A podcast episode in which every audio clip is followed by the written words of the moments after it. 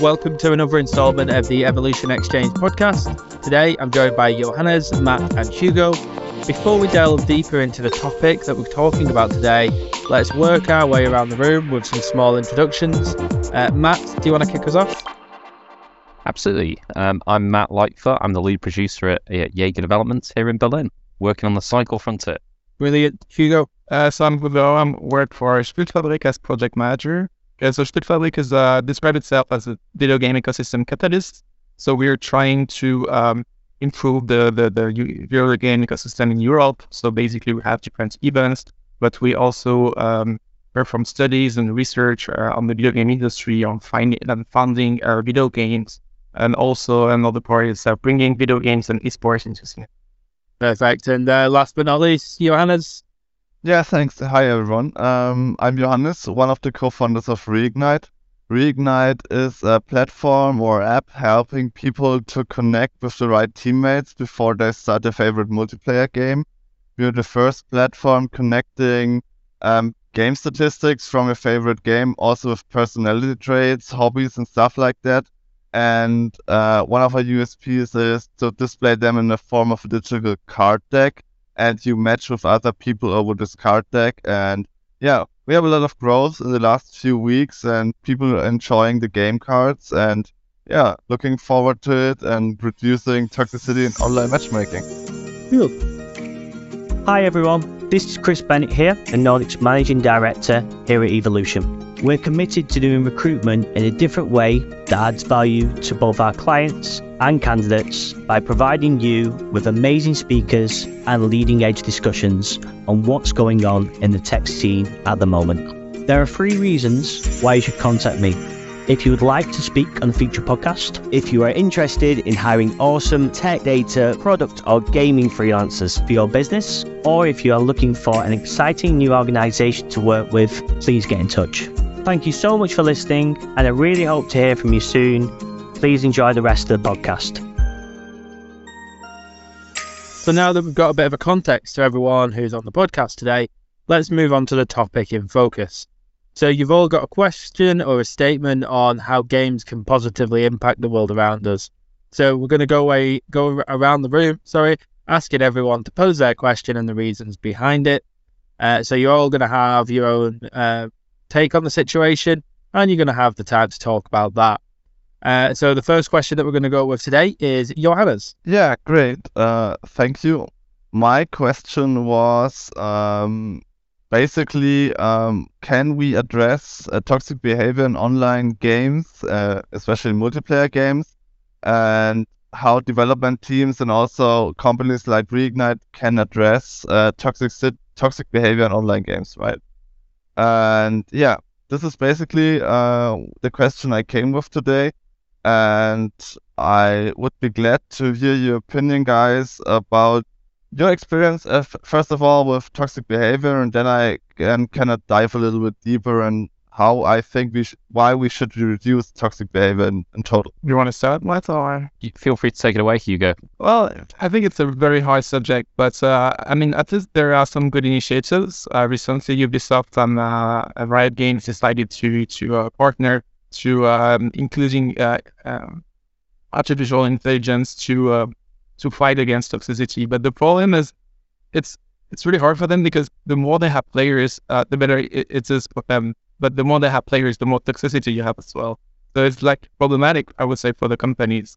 And also, it's it's hardly predictable for some games because yeah, it really depends on the community you bring on the game. If you have younger uh, people, they will be way more toxic than older uh, older people, I would say, because I, I mean I, am an online player myself, and I'm also, for example, like a custom player, and basically they they attract uh, older people and so there is less toxicity, even though there is still. But for the most famous games, it's really I think it's really hard to manage that and to control that. Um, but I think artificial intelligence could be something that would greatly help to um, to clean the toxicity. Oh, thank you. Nice.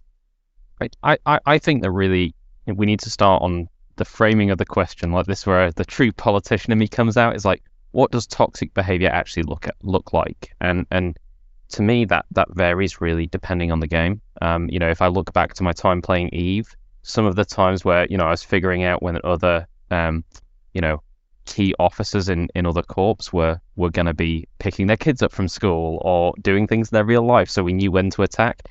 That is very toxic in hindsight, but at the time it was it was the meta game. Um, and actually, you know, you look at DayZ where you would kill somebody just for their things, and you would ruin several hours of their playtime just so you can benefit a small amount. Um, and then you also have, you know, the Call of Duty lobbies, right? And like, Yeah. these are different levels. And I, and I think that you know it really depends on what's the problem you're trying to address in the game experience, you know. And and I I, I agree, Hugo. I think that AI could pose an interesting solution to some of these problems, but also it, we need to make sure that the models and and the the learning framework there is actually using the right thing to ground it. Um, I am a bleeding heart libertarian, and I would hate to think that you know we were actually imposing our views on everyone just because you know I might disagree with something, but that doesn't mean that they shouldn't be allowed to say it. Um, and and and actually, there I think it's got to our approach to it and how that we we would approach it depends on the the game that we're making. For us at Yager, like we look at it from we've got community managers who they actively ban people when they're you know offensive and toxic. Um, but then we also have in in-game methods of being able to detect you know other types of toxic behavior like cheating or you know um, stream sniping and these sorts of things that are just simply not fair. Um, because if you take the wider definition of toxic it's it's you know something that's venomous and it's gonna it's intent to harm. Um, so I, for me it's like we've just got a multi multi level approach to it. But Hannes you've specifically framed your question around Reignite. Um, I guess it'd be about bringing people together you know and actually forming those friendships I think. I think um, I didn't want to frame it around Reignite, but um, when you said uh, it was basically you need multiple solutions to solve toxicity because it also comes from different perspectives, as you mentioned. And yeah, for for example, um, a lot of people, if you play, um, I think r- talked about Riot and uh, League of Legends, one of the biggest MOBAs out there. Um, people pressing the report button also in Valorant and they don't have the feeling something happens after it. And this is the main problem.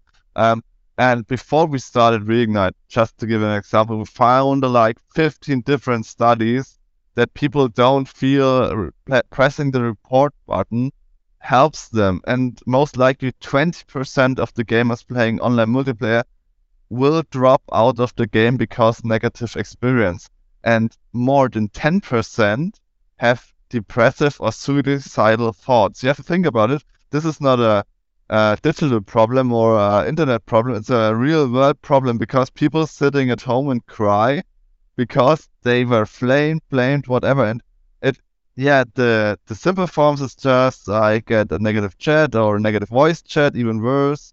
But think about doxing and all on uh, and swatting and whatnot happens in online games. It, the the Twitch made it possible, right? So there's a lot of stuff happening, and I think yes, AI will be a solution for that. Also, um, building around how we can uh, uh, detect toxic behavior, but it's um, from a company point of view. And Matt, I don't know if you resonate about it, but you need players for your game because they spend money in your game.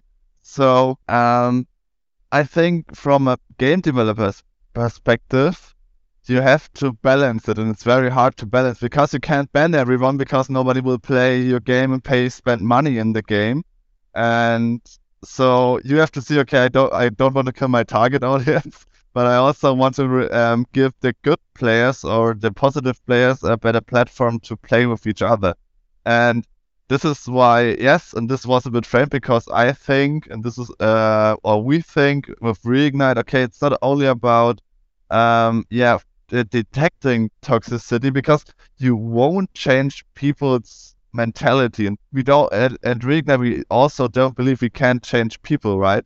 But we think, okay, what makes online multiplayer game, games toxic? Okay, some, sometimes just people have a bad day or something like that, but it's also coming from different interests, right? Some people want to climb the ladder and want to get, play rank and play good, and sometimes you just get home, want to play one game, relax from a hard working day, and these are total different targets, and for sure they will crash, and one will start flaming because the other person does not do what you eh, want him to do, and yeah, so creating complementary teams with same behavior or also okay we don't need five alphas in our team we don't need five leaders but matchmaking algorithms don't think about okay is this a leader person? What kind of personality traits this person have?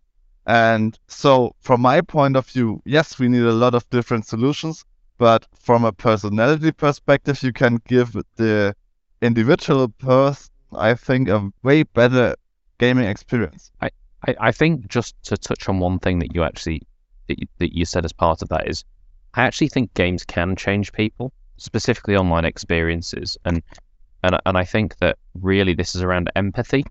Um, you know, that one of the joys of us being able to you know magically play against the you know people on the other side of the world is that you know, um, I could be sat in my house in the UK, and I could play against somebody on um, in Argentina, right? Yeah. And for those of you that are up on recent history, Britain and Argentina haven't always been best of friends. Um, but actually, I don't know where they're from, really, in most games. And and actually, I can build friendships with people that I would have never have met in in real life, IRL. And and actually, we can build empathy and connections between our lives through this this single game that we have in common and and I think that the more connected that we make the world through these these touch points, like, hey, maybe then we spark up a friendly conversation about something that we would normally disagree on, and we can we can start to build um, empathetic relationships. So that is impossible, I think, to prove scientifically. Um, but but you know when we when we look at changing behavior, I think if we reward, reward players that do act well, and do build these things from a video game perspective, if we can encourage people to to, to work cooperatively, um, within our natural human instinct, we're a pack animal, so we can really play on that. Um, but I feel that also, you know, that as you as you mentioned, like the the the user the, the user story around reporting and the not being a perception there's a challenge there is there's two sides that is companies should be upfront with what happens with reports maybe you know if you reported someone you don't get hear about whether they were banned or not, but you know they're upfront with it's reviewed by this person and these these are the things that they consider. It's upfront. Um, you also raised a really good point around psychology as well, and and people with um, you know mental health challenges. Um, I'll be quite candid, and I think we do bugger all in the industry for this, and I think that's really that's I believe that we have a moral imperative um, with what we do um, to look after people's mental well-being as well. And I would really love to see some communities and, and industry um, groups set up to be able to look at how do we tackle this as an industry because it's not one company's problem; it's all of us. Um, and you know, PEGI, ESRB, they all started as like small startup ventures, and then they became a standard. Um, and if we could have things like that, where you know, if you're if you if you're playing online as an online game, you're you also are signposted to mental health resources. And you know in the UK you're signposted to someone that you can phone up if you're having if you are having suicidal thoughts um, because of your experience. I, I just wanted to to about something because we talked about community and um, defining toxicity before. And uh, it reminded me something uh, pretty interesting a good initiative. Uh, on Dota 2 uh, you can so you can uh, report in game the people and then uh, other players can review the game and then give say if uh, the person is guilty or not. So it's really involving the community because yeah, as you said, it's really hard to define toxicity. And for example, there is a French streamer. Uh, he got banned uh, on League of Legends, and he asked to be unbanned. Uh, he made a ticket to um, to Riot Game France because he just said loser. He said to a guy, "You a loser." And friend and friends say no, we don't accept that. And he made a ticket to um uh, to Riot Games uh like English, like UK. I don't know where it was based. And they say, oh yeah, okay, you're in that. So it's really hard to define toxicity, but why not leaving the community say what is toxic or not, what they would like to see or not, and propose people to review games and maybe for a small reward into the game and say, okay, what do you think of this? W- would you like to play with this kind of player? Yes or not? And maybe involving more the community will help to reduce the toxicity. Yeah, yeah, I absolutely resonate with this. I'm a um, Dota 2 player, for example, also, and I know the Overwatch system behind it. Um, and sometimes, but um, you see, it's also one solution to a bigger problem, right? Because you have to review every replay of the game, even if you just get snapshots, you have to spend around 10 to 15 minutes of your player time to review um, re- um, bad behavior, right? And thinking about how many toxic behavior happens, uh, even if I do every evening reviewing my five uh, replays I get on Overwatch, it won't address the problem in total, right? And but um, yeah, I'm absolutely uh, I absolutely think community, right? The building the community, and this is also what we are trying or already have like 150,000 people community now um, concerning okay how we can can help each other also on the Discord server and stuff like that, bringing people together and listening to the to the target audience and the community will help us develop a better product in the end. Even a game or, as I said, our app or whatnot.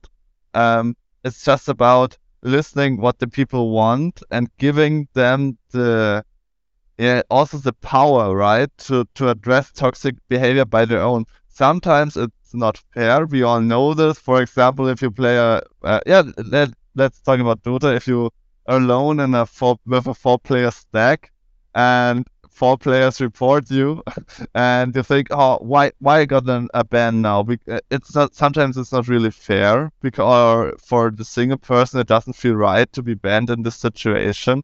So um, uh, to give people the power is good, but also it um, as I said, it has to come from different uh, angles, and as I said, also from the game developer because um, we all know sometimes democracy works and sometimes not. So, um, yeah, we. I just wanted to say I think the community idea is great, and we with Reignite build around the community, but also you have to come back to some different ratings and uh, you mentioned Matt like rating people or rating the match afterwards can help people or um, building kind of bubbles you know positive people. Okay this was a negative person. Does had did he just have had a bad day and was cause of that a bad person? Or um, does he more often be negative in games? So um, i think uh, data is the key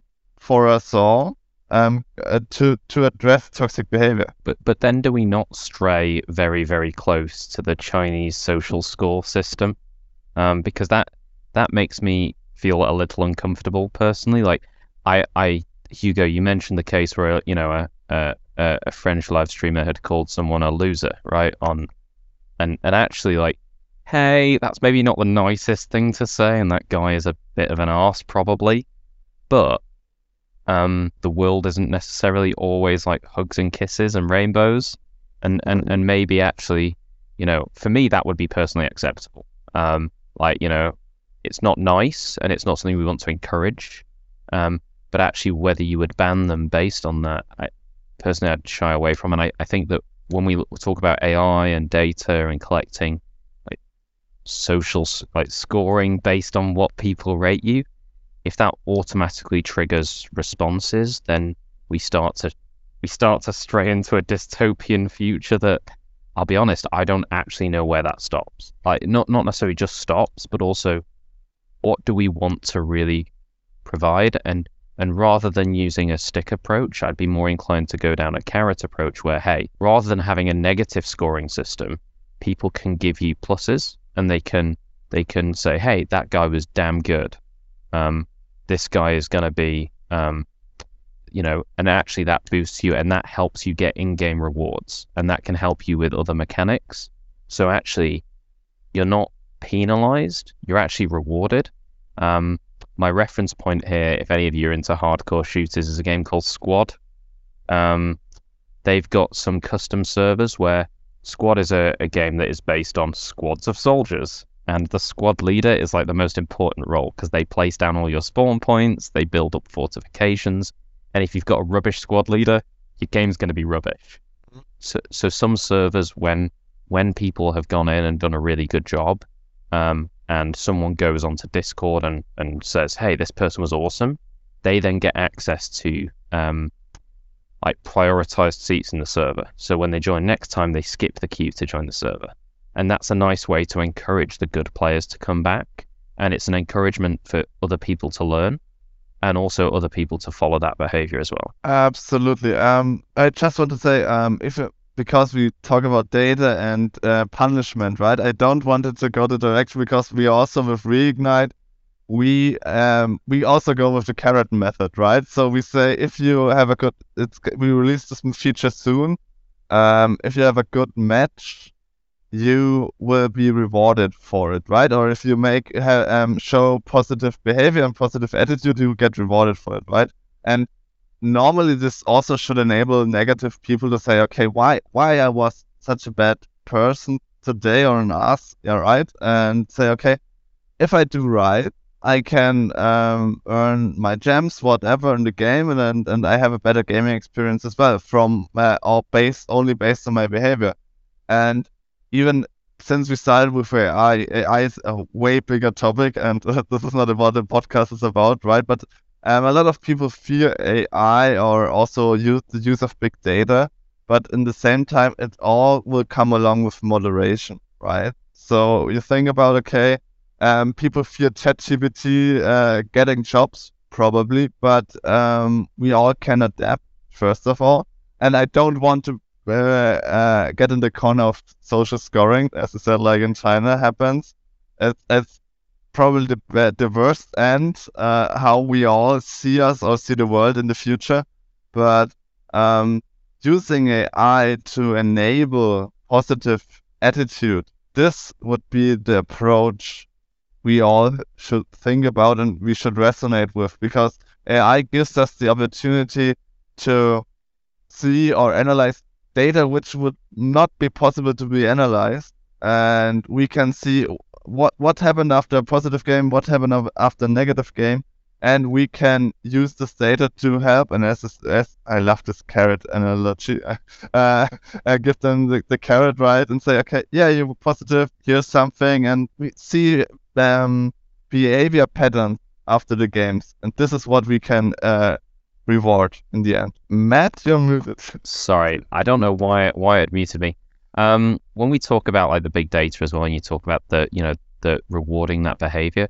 Personally, for me, like I love the story side of it as well. Is you know imagine if every single year, um, based on your Team Fortress like play style, it was like, you know what, you spent a majority of the time playing the dock, and you healed this many players. This is how many players you saved from death and that's a fun statistic and it's promoting that supportive behavior and it's pushing people more into that. Um, you know, I want to see other people succeed. Um, and those are things that, you know, from a development standpoint, we're never going to spend time doing, but AI could enable us to do. Yeah. So, guys, shall we jump on one of your questions? Because we, we, we're sorry, I just, I, I didn't hope I didn't exceed my question or the question about toxic behavior, but I think um, I have a lot of notes also on the other questions, so. no, I, I, love it when uh, a, a question goes on like that. It shows that everyone's really passionate about what they're speaking about, and so don't don't apologize, Johanna. There's no problem at all. Uh, but we'll move it along, yes, because obviously I feel like we could keep on talking for as long as we need to, but there is a time limit. Uh, so, Matt, going to jump to your question? Absolutely. So I will pull up my prompt. So my question is, how can we use video games as a tool to support our young people to be better equipped to tackle the challenges of tomorrow? So I think, um, or do you want to start, Hugo? Sorry. I'm good at Nutty. You can start. I can. Um, well, I can. I can issue Like the thing is, I, I used to be a semi-professional player myself, and to be honest, it's really helped me, and it's really helped me to understand better things to improve in myself, also in my work, etc. Uh, because playing video games, you have different ways, or you can just have fun, like you come back from work and just have fun, or you want to uh, improve yourself. And the thing is, basically, it's not like playing 24 7 won't help you at all. You need way more than that. You need to be in good conditions. You need to do sport. You need to eat well, sleep well. You need to um, you need to review your games, how to improve, etc., analyze the things. So it's many, um, I would say, skills that you could use for the rest um, in your life. And this is really something important that we need to that the players and specifically the professional players need to promote. I think. And um, sorry. And yeah, for for, for the, the challenges, I think video games can be seen as a good way as well. And for example, in Northern Europe, in some uh, middle school and high schools, they propose esports uh, in in uh, in uh, in the schools instead of uh, with sports or instead of sport. But something most important for me with video games is that it doesn't ex- exclude anyone. Anyone can play video games even people with disabilities, etc. No one, everyone is equal in video games, and this is something that can that, that should be promoted. And yeah, uh, it's I would say the contrary of toxicity that we can also find uh, in video games. Absolutely, and also um, when I was younger, um, I played a lot of World of Warcraft, and during that time I was like, I think 12, 12, 13 years old, something like that. And I was not a very humble person, you know. I always was talking about out loud, and um, I played with a lot of older people in my guild. And as soon as I went in the late game content, you know, the typical raiding stuff, and the, during that time, Burning Crusade was released, and it, it were great times. But I was not the person um, resonate with the teams, and also didn't have the right behavior in the first place, uh, how to communicate in the right way with the team. But um, World of Warcraft helped me to develop team leading skills. First of all, because in the later I was so interested and I played as much to be raid leader in the end. And if you have to organize a raid once a week with 25 people and they have to bring their stuff, they need their supplies, whatnot to, to make it work, yeah you, you have to organize a lot and you have to talk a lot. And also, as soon as you explain the boss, right, you also have to do it in the way people can understand it. Every role needs to understand what they have to do at this moment and stuff like that. And you will get better. And I got better. And this helped me later in my sales position. So, um, every game I think that helping you fostering critical thinking and problem solving skills and also team leading skills. And I think this is a great opportunity in every game, and uh, especially if you have to play with people. Yeah. I mean, I'll, be honest. Like the reason that I asked the question is I, I volunteer with the Scouts. So in Germany, you call it the Pfadfinder, and and and I work I work a lot on like digital program of like how can we teach kids digital skills and make them you know, better leaders and things. And and it's fascinating, like you t- you were talking about, you know, trying to organize a raid in World of Warcraft. Like, I get it because I I also used to play World of Warcraft, and you're teaching kids real skills, and also they're communicating with people across generations as well, um, and from abo- across backgrounds. Um, so I think that's a really really good point that you have there. Um, and and also the the points that you raised, Hugo, about you know being able to like keep on top of your game and, and the self improvement of like where did I not succeed there? How can I do better next time is also also really, really good. Um I also love that some of the games that actually teach skills as well. Like I can't remember what's the game where you've actually basically got, got to use uh, core programming to actually uh, proceed. I don't know. oh, Oh, sorry. It's all right. Um, I will find that. Um, but yeah, you're basically you're a you're a thief, and you've got to actually hack all of the terminals and solve the mini puzzles. So you write script to be able to get through the terminals. Um, it is somewhere on my uh, Steam played list three or four years ago, probably.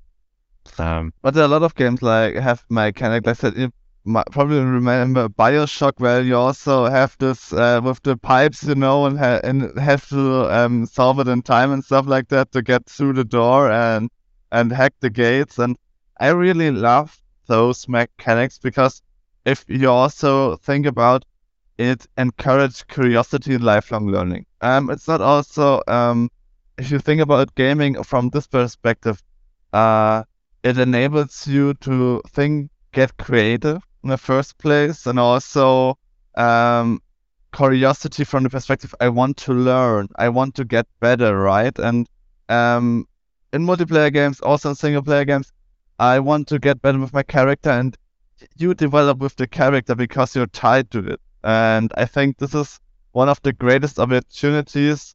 And um, from an educational perspective, there are a lot of good educational games out there. Um, but also the normal gaming, normal games, I would say, uh, which are more like uh, entertainment product in the in the first place, help people to develop those skills. And I think, um, for example, um, and when it comes down to um, learning in the game, you have to think about also um, creating empathy. When we talk about as coming back to World of Warcraft, because about empathy, right, and cross cross cultural understanding. You made the good example in the first place with um, British person meets Argentinic person, and this would never happen without the game, right? You you learn to um, get in touch with other cultures, other behaviors, and um, across ages.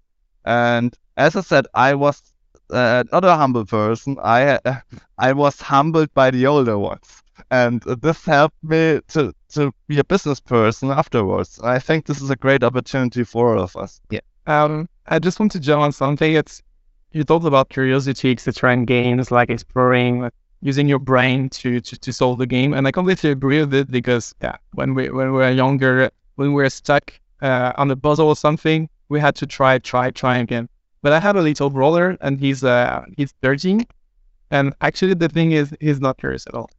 Once he's stuck, he's going on internet, he finds a solution, and he's not using his brain at all. And that I think this is a problem. It's the way you you play the game, and that's why you need like a strong education from know from uh, streamers, professional players, but also parents. Just take a look at what their children are doing, and uh, and maybe even in the school, it's like how do you address playing? How do you how do you play the game? Do you use your brain to try to improve, or you just finding solution? You're just looking at video and doing the same thing, or playing ten hours a day, etc. It's really about yeah, playing right playing in a good way the, the, the video games. Yeah, kind of giving the frame, right? Giving a frame for for as it from probably from the parents to say, okay, my my my child does this and that, and if you want, yeah, it's it's because um having my internet connection back playing World of Warcraft, it was so damn slow. If you open the browser and in the background, you couldn't Google something, right? so so um that this was my problem back in the days, and I never had this problem, or we never had this problem because we didn't have an in. When the first time we got DSL was back in 2007 or 8. So we had very, very late internet at home. and so I we played a lot of uh, games we just can download and play on the PC on our own, and this is this is exactly what you meant. Um, you you didn't have had the possibility to cheat and go and Google and Google solution or on YouTube and whatnot. But um, yeah, people, uh, parents, other people around the younger persons should give them uh, advice and also give them the frame to to try more to, to, be curious try it try it again and find a solution to the problem. As, as i said as soon as they just uh, start google or just watch a video on youtube um, i think it also takes a little bit away from the entertainment part of the game at least from my point of view because if i play a game i want to be entertained. And if i just want to have the solution right in front of me uh, the YouTube video, okay, then I just can watch a streamer playing the game and I'm also happy. But if I play a game, I want to solve something. I want to achieve something on my own. And this is this is a very interesting question um, because does the younger generation want to achieve something with this, or do they achieve, want to achieve something? I think it's all about challenges. Uh, it's all about challenges. If the challenge is too high, they they get bored too quick, too quick, too quickly. else like yeah because they they yeah they need to they want to win. Basically they want to win. They they don't they don't want to play just to have fun. They want to win every time. From from what i thought because i have yeah i have four siblings and uh, younger siblings and also even we organized actually we organized um, two small events in berlin uh, in a cinema. So we, we organized like a small casual tournament on, a, on an indie game and uh, so we made two events one for like teenagers 10 to 15 and one for adults. And then we, we well, we, we gave a, a questionnaire, etc. And yeah, like children, when they lose, they're angry and they don't like it and they want to play also. Why adults, like just coming, having fun, laughing, looking at the tournament without playing, it was perfectly. But children, they want to play. They don't care about. Uh, they don't think about that, and that's why I think parents are really important. They need to accompany when when their children are playing make sure that they are playing the right way. So it's really about education for younger uh, uh, audiences. That you want to say something else, or should we jump on the next one? Did you find the game map? yes, I did. It was called Hacknet and then Shenzhen IO. Hacknet was the one that I was uh, thinking of.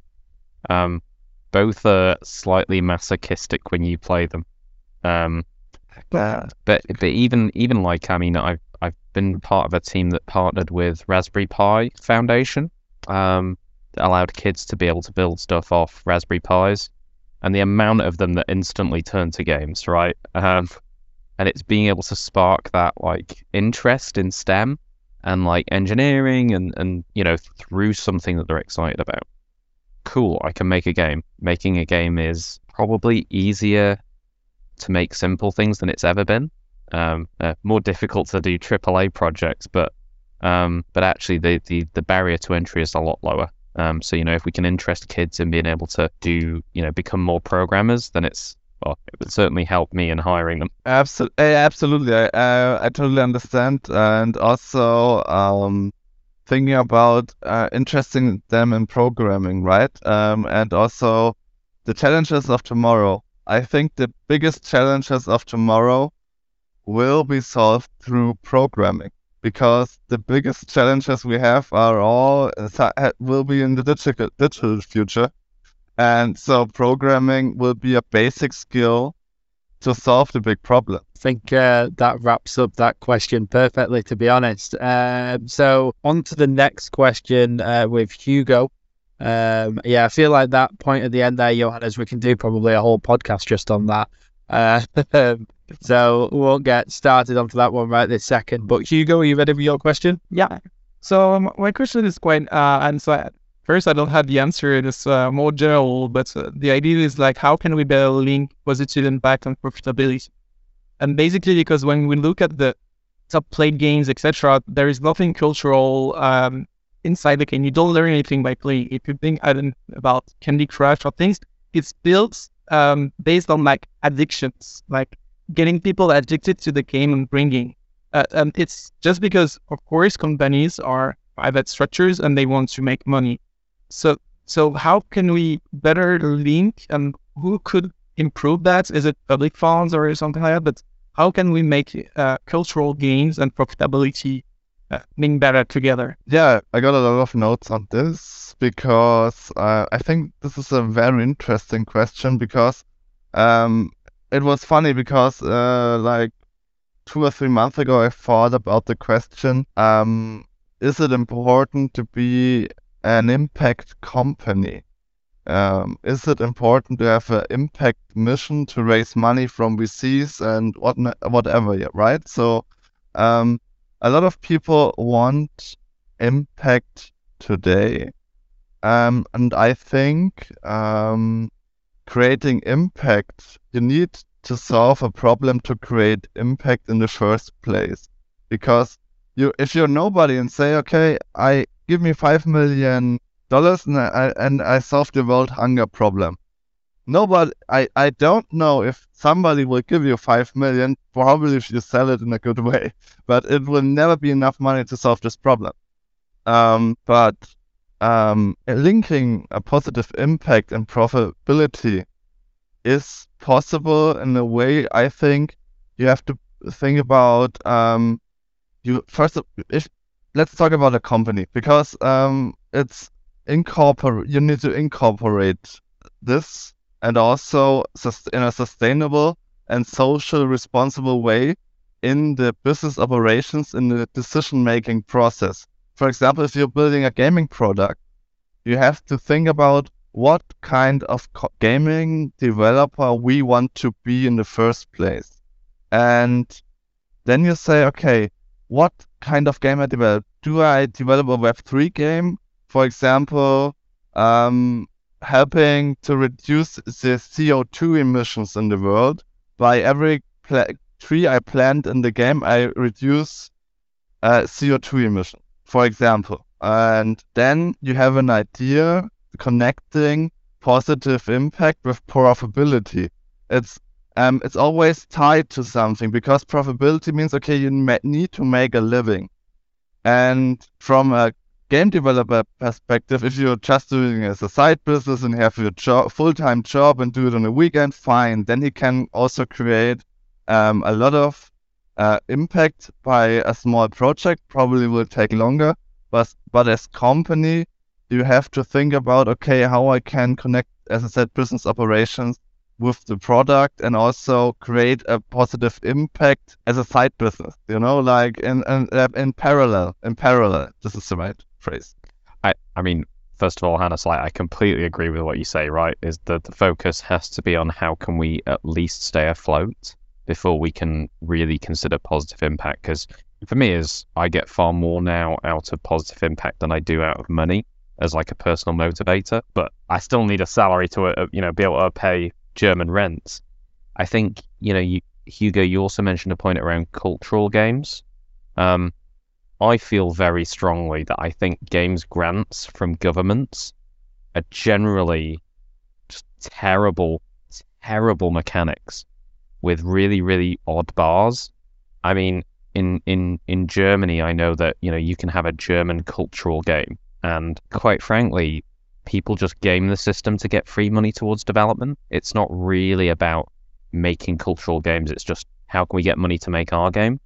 Um, and I, and I think that you know really when we look at the cultural aspect, that's probably one side, but uh, but actually I think that you know really governments need to be very pragmatic with, okay, well how can we make this system really solve the problems that we want to, and and I think that personally the the the funding for games projects should actually be reorientated away from promoting um, cultural projects and promoting, you know, um, art method or art, you know, art them them as pieces of art rather than promoting the skills. And they should focus on the jobs created because actually, I think that you know, for a government, for a country, for a, an area or a region, being able to bring in programmers, build skills, build creativity, the art will come with it. Um, and actually, if you can build up successful game studios through funding, the positive impact comes from having those really smart, really creative people in your area. Um, that's, I mean, the last couple of studios that I've joined um, have really thought when when we've been establishing other studios, we've been looking at where do we build a studio to bring the talent in, rather than where would we like one. Um, you know, because because actually the talent is one of the biggest restraining factors in the industry right now, especially getting the best. Um, and and then if you can support those people to be able to create positivity around, you know, your actual establishment of your company, like Hannes had said, you know, you can also look at volunteering days was something we had at Playground or um, you know, donation matching. If you do something for charity, they'll match it. Um, and being able to really promote what the values that you want to see.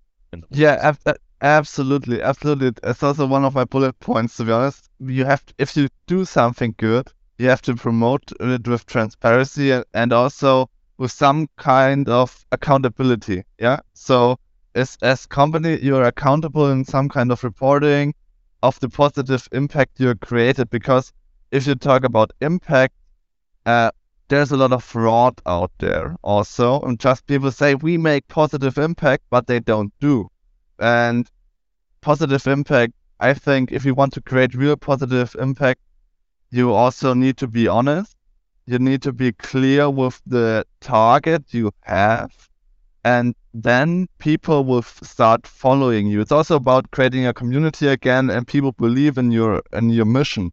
But um, if you just say, yeah, we we we're, we are this business, and this is also, um, uh, I'm glad you mentioned it, the uh, German games Förderung and the public funding you get. It's a very horrible instrument in terms of yeah, we you give you money, we just develop a game because then the people get the salary, very great, but it's not focused and and anyway the German government got no idea how to develop a good game. The studios have, but they are put in a frame and then they have to deliver, and this comes with pressure. And as soon as something happens under pressure, um, it it won't be a good thing at all. And we have, I I hope in the, in the near future, I really hope that politics and organizations start seeing games as an opportunity to create positive impact on people, as I said, with mental health and learning and education, all this around it. And we need their support because even a lot of people don't know that gaming developers uh, are one of the audience um, employees and audience also, which earn way less than a normal programmer in the web uh, part and stuff like that. So they decide to earn less money uh, on them, on a lot of them at least. Not everyone, but a lot of them decide to earn less money because they want to develop games instead of going into typical company creating a logistics software and whatnot.